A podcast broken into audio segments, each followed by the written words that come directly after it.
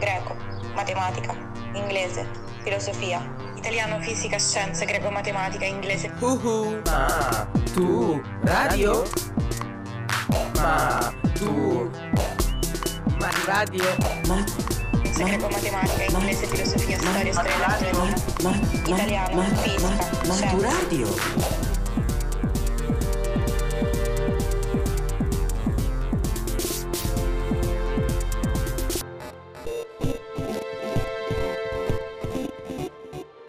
Maturadio, podcast di scienze per l'esame di maturità. Diamante o fondo di bottiglia di Roberto Cighetti.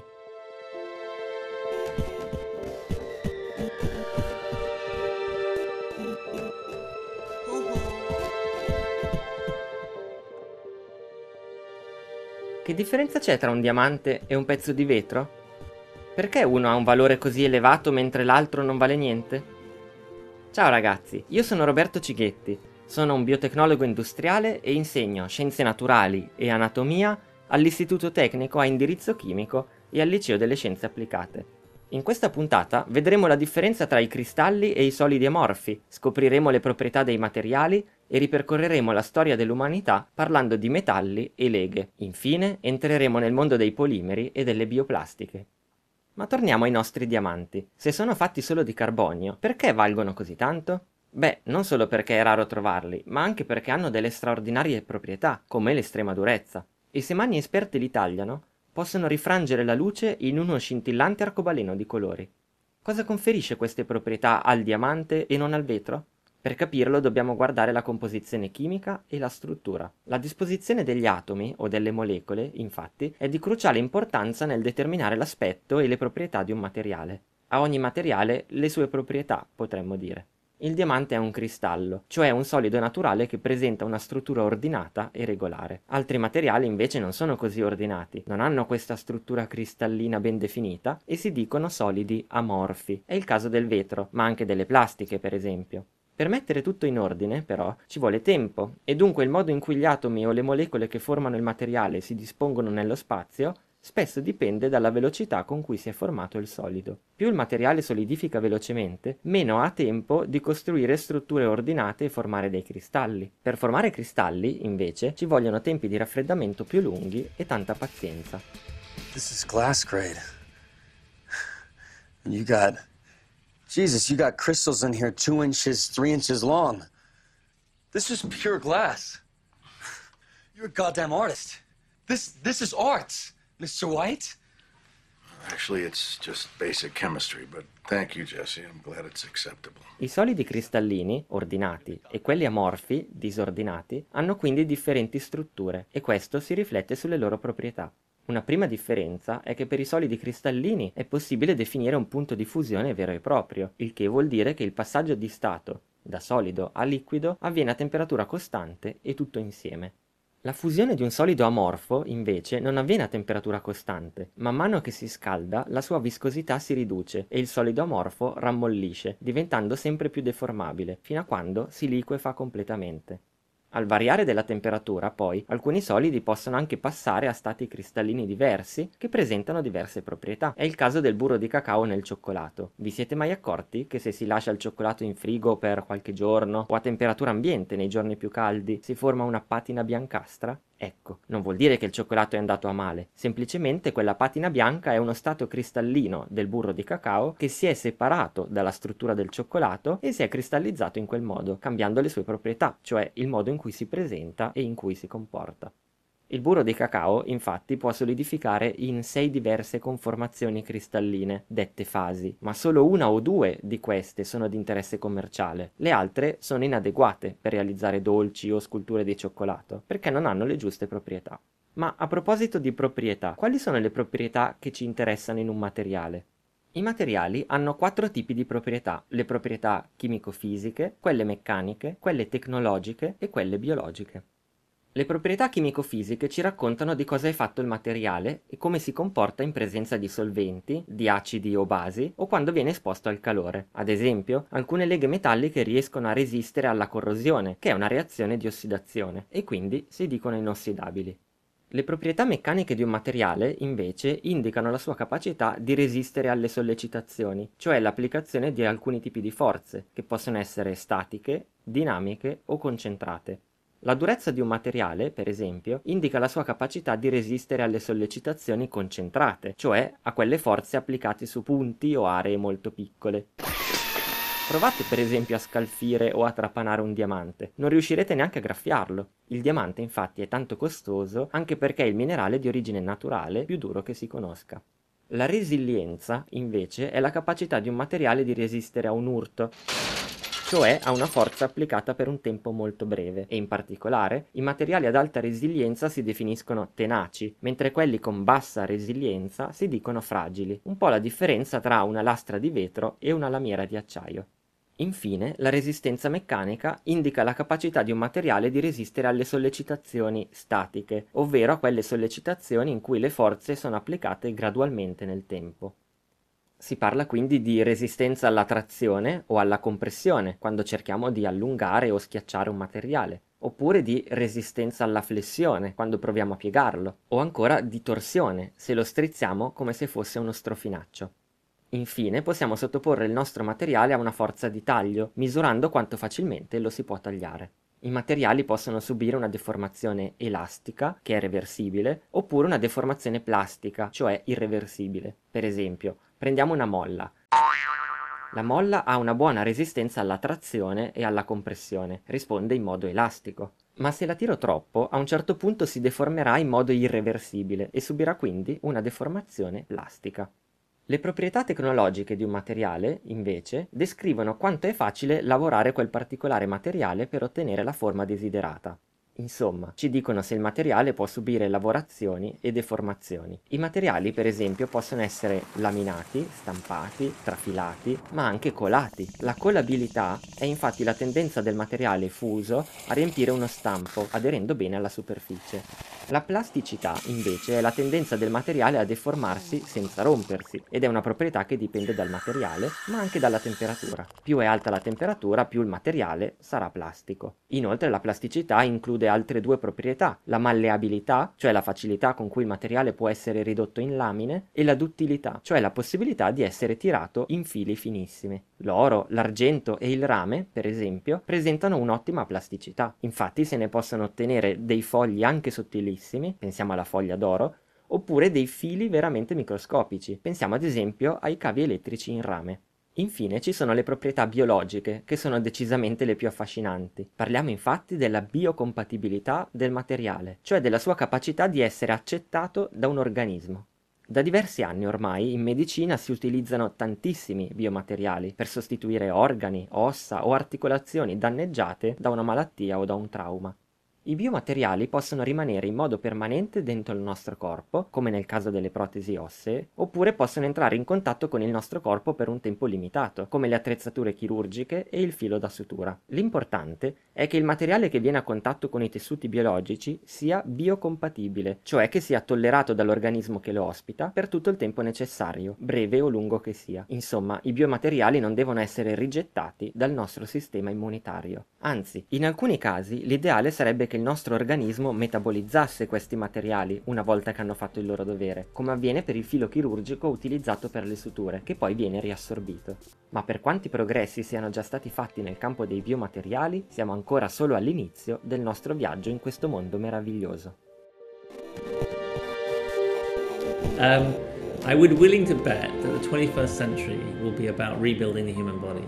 That actually what people want more than anything else is not so much to be able to travel, because they can, or to be able to connect with their loved ones, which they can now, but actually to live longer and better lives, and maybe not to be immortal, but to live to one hundred fifty.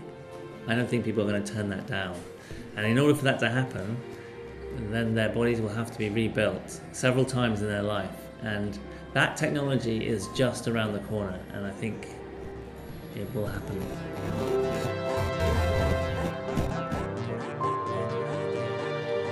Ottimi conduttori, lucenti e duri al punto giusto, i metalli hanno rivestito un ruolo fondamentale nella storia dell'umanità. Basti pensare che la lavorazione dei metalli ha dato il nome ad alcune tappe fondamentali della preistoria e della storia, come l'età del rame, del bronzo e del ferro, per non parlare del valore e dell'importanza che ancora oggi diamo all'oro. Trovare una pepita o una pagliuzza, non solo di oro ma di qualsiasi altro materiale, è molto difficile. I metalli non si trovano di solito allo stato nativo, ma piuttosto si trovano in forma di ossidi, solfuri, carbonati o silicati, quindi vanno estratti dai materiali che li contengono. E per arrivare a purificare una piccola parte di metallo, bisogna smuovere diverse tonnellate di roccia, con un impatto ambientale non proprio positivo. Per questo recuperare e riciclare i metalli è sempre un'ottima idea, dal punto di vista ambientale ed economico. Ma cosa distingue un metallo dagli altri materiali? Perché sono lucidi o conducono bene calore ed elettricità? A fare la differenza è la loro struttura a livello atomico. Gli atomi di metallo sono infatti uniti da un particolare tipo di legame, il legame metallico appunto. In questa struttura i nuclei dei singoli atomi, carichi positivamente, sono immobilizzati in una sorta di reticolo, mentre i loro elettroni circolano attorno a questi nuclei, come una nube di elettroni condivisa. Quindi ogni singolo elettrone non sa bene a quale atomo di metallo appartenga, ed è libero di girare e spostarsi avanti e indietro nella nube elettronica. Proprio questa alta mobilità degli elettroni regala ai solidi metallici una buona conducibilità termica ed elettrica. Un'altra caratteristica dei metalli è la deformabilità, cioè la possibilità di subire lavorazioni che ne modifichino la forma. Infatti, i piani su cui giacciono i nuclei degli atomi possono scorrere l'uno sull'altro senza che il metallo si rompa. Per questo i metalli sono anche duttili e malleabili. E sempre per via della particolare struttura atomica sono lucenti, cioè possono riflettere la luce. La maggior parte degli oggetti e delle strutture in metallo, però, spesso non sono fatte da metalli puri, ma da leghe metalliche. Che cosa sono? Sono delle vere e proprie soluzioni solide, cioè miscele omogenee in cui almeno uno dei componenti è un metallo. Utilizziamo così tanto le leghe perché mantengono alcune caratteristiche specifiche dei metalli, come la conducibilità elettrica e termica, la duttilità e la malleabilità, ma presentano migliori caratteristiche fisiche, chimiche o meccaniche, che le rendono più dure e resistenti, per esempio. The next time you buy a canned soft drink, consider this. The aluminium tin can will always be recyclable. Unlike plastic, aluminium never deteriorates, no matter how often it's melted down and used again. Aluminium cans are so lightweight that it's hard to believe that they're made from a huge roll of aluminium sheeting that weighs nine tons. The sheet is about a metre and a half wide, and a roll like this is long enough to make three quarters of a million drink cans.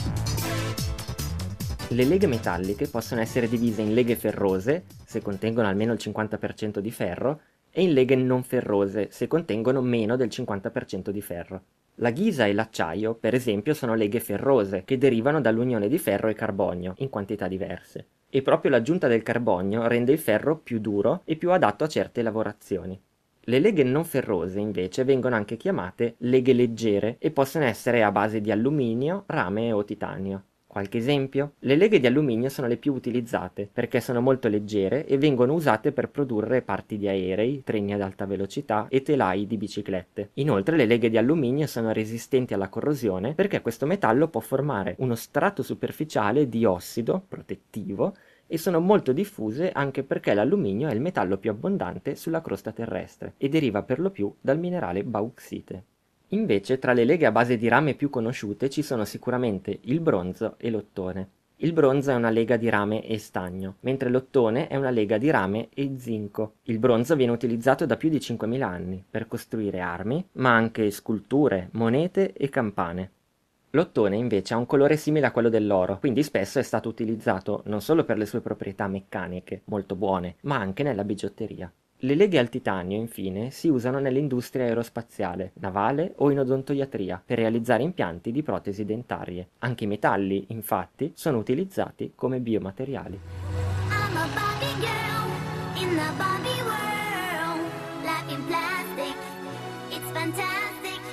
Oggi a farla da padrone sono dei materiali molto particolari, i polimeri. Ma cosa sono i polimeri? La radice greca della parola poli meri, cioè tante parti, ci suggerisce che sono ripetizioni multiple di piccoli pezzettini che si chiamano monomeri, che vuol dire il singolo pezzetto. I monomeri sono le singole unità che vengono ripetute all'interno di un polimero, decine, centinaia o addirittura migliaia di volte. I polimeri sono infatti molecole di grandi dimensioni, per questo si può dire anche che sono delle macromolecole e possono essere di origine naturale o sintetica. Ma prima di capire quali sono i polimeri naturali e quelli sintetici, dobbiamo capire come si formano. Come si fa a convertire tanti monomeri in un polimero? Il processo che ci permette di ottenere un polimero a partire dai singoli monomeri, cioè i mattoncini che vengono collegati tra di loro, è chiamato processo di polimerizzazione e può sfruttare due tipi di reazioni chimiche, le reazioni di addizione e quelle di condensazione. Nelle reazioni di addizione generalmente si producono polimeri a partire da monomeri insaturi, cioè contenenti doppi legami, come gli alcheni. Questi gruppi funzionali, chimicamente reattivi, si collegano tra di loro con reazioni che si propagano a catena. La polimerizzazione per condensazione, invece, coinvolge monomeri con gruppi funzionali che condensano tra loro, eliminando, come sottoprodotto, molecole di piccole dimensioni, per esempio acqua o acido cloridrico. Troviamo reazioni di condensazione di questo tipo anche nella biochimica per produrre i polimeri naturali. Per ogni monomero che si aggiunge alla catena c'è la perdita di una molecola d'acqua. I gruppi funzionali coinvolti in queste reazioni possono essere ossidrili, acidi carbossilici, ammine o altri. Qualunque sia il tipo di reazione di polimerizzazione, però, il polimero che si ottiene può essere distinto in base ai monomeri che lo compongono. Se l'unità di base che viene ripetuta per formare il polimero è una sola, si tratta di un omopolimero. Se la catena invece è formata da monomeri diversi che si ripetono, alternandosi tra loro o unendosi in modo casuale, si tratta di un eteropolimero o copolimero, come viene chiamato tipicamente nella scienza dei materiali. I polimeri dunque si dividono in naturali e sintetici. I polimeri naturali sono ad esempio i polisaccaridi, cioè zuccheri come l'amido o la cellulosa, per dirne solo un paio, ma anche le proteine o gli acidi nucleici sono polimeri naturali, ma di questo parleremo in una prossima puntata. I polimeri sintetici invece sono lunghe catene a base di carbonio, quindi molecole organiche non esistenti in natura. Generalmente, quando ci si riferisce ai polimeri sintetici, si usa il termine generico plastica, anche se non tutti i polimeri hanno la proprietà della plasticità, cioè la tendenza a deformarsi senza rompersi. Le plastiche più comuni sono sintetizzate a partire da monomeri derivati dalla lavorazione del petrolio. Da quando sono stati inventati i polimeri di sintesi, più di un secolo fa, il nostro mondo e il nostro modo di vivere sono cambiati radicalmente. Questi materiali innovativi hanno dato grande impulso al progresso della scienza e della tecnologia nell'ultimo secolo. Ma purtroppo l'avvento di questi materiali ha portato con sé anche dei problemi ambientali, perché la maggior parte di questi polimeri deriva da materie prime non rinnovabili e perché il loro smaltimento non è semplice. E mo? E mo e mo! Moplen! E mo, e mo, e mo, e mo, e mo, e mo, e mo, Moplen! È leggero! Resistente! Inconfondibile! Inconfondibile, leggero, resistente! Ma signora guardi ben che sia fatta di Moplen! E mo! Un ruolo di grandissima importanza nel mondo delle plastiche l'ha avuto uno scienziato italiano. Siamo nel millenovecentocinquantaquattro, il periodo di rinascita dopo il secondo dopoguerra. Giulio Natta, insieme al collega Carl Ziegler, scopre un metodo per ottenere la polimerizzazione del propilene in una forma molto utile, usando un catalizzatore speciale. Era stato creato il polipropilene isotattico. Questa plastica aveva delle proprietà che la rendevano molto adatta per gli usi industriali. Per questo motivo, dagli anni sessanta del secolo scorso, questo polimero è diventato famoso in tutto il mondo, con il nome commerciale Moplen, ed è stato utilizzato per produrre un sacco di oggetti di uso comune. Quindi, negli anni sessanta la plastica è entrata per la prima volta nelle case degli italiani, in forma di scolapasta, contenitori, bottiglie e pian piano anche indumenti. L'invenzione di Natta e Ziegler è stata così importante che nel millenovecentosessantatré questi scienziati hanno vinto il Nobel per la chimica. Ormai da oltre sessanta anni la plastica ha riempito il nostro mondo, entrando nella nostra quotidianità, dalle fibre di nylon della nostra maglietta ai copertoni delle auto, fino alle cuffiette con cui magari state ascoltando questo podcast. La stragrande maggioranza degli oggetti che ci circondano è fatto di plastica. Persino le lenti a contatto che indossiamo sono di plastica, e rappresentano un capolavoro dell'ingegneria dei materiali. Pensate che per svilupparle è stato necessario trovare dei materiali che fossero biocompatibili, trasparenti, stabili dal punto di vista chimico, capaci di resistere a lungo all'umidità, dotati di buone proprietà meccaniche e pure permeabili all'ossigeno per non danneggiare l'occhio. Le lenti a contatto sono solo un piccolo esempio, perché i materiali polimerici già da molti anni stanno entrando anche nella biomedicina e stanno diventando sempre più indispensabili per formare tutti i dispositivi che vengono in contatto con il corpo umano, dai semplici cateteri fino alla realizzazione di vere e proprie protesi ortopediche. Le plastiche hanno un'utilità indiscutibile, certo, ma hanno anche degli svantaggi, per esempio per il fatto che derivano dal petrolio. Sono anche difficilmente degradabili se vengono rilasciate nell'ambiente. Questo perché i polimeri sintetici sono troppo stabili, così stabili che non vengono attaccati dagli enzimi degli organismi viventi e quindi richiedono periodi di decomposizione lunghissimi e nel frattempo, per peggiorare la situazione, si spezzettano grossolanamente, generando le microplastiche che finiscono per entrare nelle catene alimentari di quasi tutti gli organismi. organismi, compreso l'uomo. Sì, senza saperlo, mangiamo plastica, all'incirca l'equivalente di una carta di credito a settimana.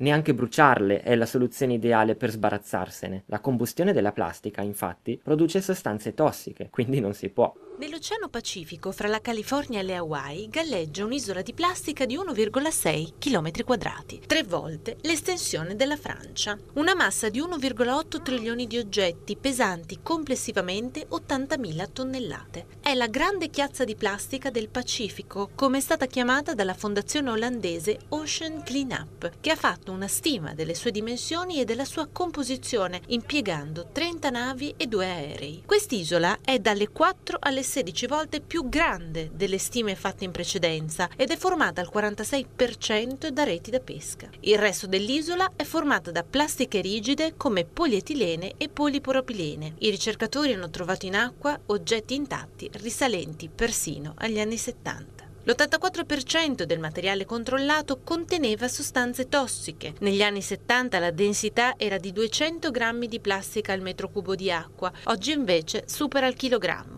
Gravissime le conseguenze per l'ambiente, gli animali e l'uomo. I pezzi più grandi di plastica, infatti, come le reti o i sacchetti, imprigionano, soffocano e addirittura uccidono gli animali marini. I pezzi più piccoli, invece, vengono ingoiati dai pesci ed entrano nella catena alimentare, finendo sulle tavole degli esseri umani. Da diverso tempo, quindi, si è cercato di produrre materiali alternativi che abbiano caratteristiche meccaniche e tecnologiche simili a quelle delle plastiche tradizionali, ma che possano essere un po' più amici dell'ambiente. La scienza dei materiali ha iniziato a guardare quindi verso la biologia e il risultato di questa fusione epica sono i biopolimeri, cioè le bioplastiche, come vengono spesso chiamate. Le bioplastiche derivano da fonti rinnovabili, come i materiali di scarto vegetali, e sono biodegradabili, cioè possono essere decomposte in sostanze più semplici ad opera di microrganismi. Molti biopolimeri sono anche compostabili, cioè possono trasformarsi piuttosto facilmente in compost, utilizzato come fertilizzante in agricoltura. Ma attenzione, per definirsi compostabile, secondo la normativa europea, un materiale deve biodegradarsi per almeno il novanta per cento in sei mesi e la sua massa deve essere costituita per almeno il novanta per cento da frammenti di dimensioni inferiori ai due millimetri in tre mesi. Dunque, a partire dagli anni duemila le bioplastiche hanno fatto la loro comparsa sul mercato e oggi le vediamo comunemente impiegate per produrre imballaggi o sacchettini per la frazione organica umida dei rifiuti domestici. La loro produzione è un mix di processi biotecnologici e tradizionali. Tra le bioplastiche più utilizzate ci sono l'acido polilattico, indicato dalla sigla P L A, e i poliidrossi alcanoati, come il poliidrossibutirrato, che sono indicati rispettivamente dalle sigle P H A e P H B, che vengono ottenuti da fermentazioni microbiche. Cosa vuol dire? Vuol dire che ho nutrito dei batteri, batteri lattici per esempio, con gli scarti vegetali, che vengono convertiti in zuccheri, che vengono fermentati dal batterio per generare acido lattico. Infine questo acido lattico viene poi separato, purificato e può infine essere trasformato direttamente in polimeri. Il P L A, per esempio, è il perfetto sostituto di alcuni polimeri derivati dal petrolio, perché è abbastanza trasparente, lucente e ha delle buone proprietà meccaniche, simili a quelle del polietilene comunemente utilizzato per le bottiglie d'acqua in P E T. E dunque il P L A è il sostituto perfetto per fare bottiglie d'acqua o posate monouso biodegradabili. C'è un solo svantaggio: non ha una buona resistenza alle alte temperature. Mai versare del tè bollente in un bicchiere di P L A, a meno che non vogliate ustionarvi e vedere il vostro bicchiere accartocciarsi su se stesso, parlo per esperienza. Tra tutte le bioplastiche però la più utilizzata e la più importante è il Mater B. Il Mater B in realtà non è una sola bioplastica, ma un'intera famiglia di bioplastiche derivate dall'amido di mais, ed è stato il primo a essere sviluppato e a essere messo in commercio, già dagli anni novanta, proprio da un'azienda italiana, che così ha onorato e rinnovato il primato di Giulio Natta, rendendo le plastiche biodegradabili e amiche del pianeta, perché di terra ne abbiamo una sola.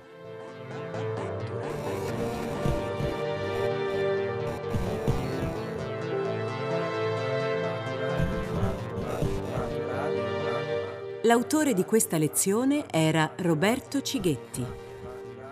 Maturadio è un progetto di podcast didattici per la maturità, promosso dal Ministero dell'Istruzione con la collaborazione della Treccani e di Radio tre. Ideazione di Cristian Raimo, supervisione di Marco Motta per Radio tre. La sigla di Maturadio è di Teo Teardo. Tutti i podcast sono scaricabili sul sito radio tre punto rai punto it, miur punto gov punto it e treccani punto it.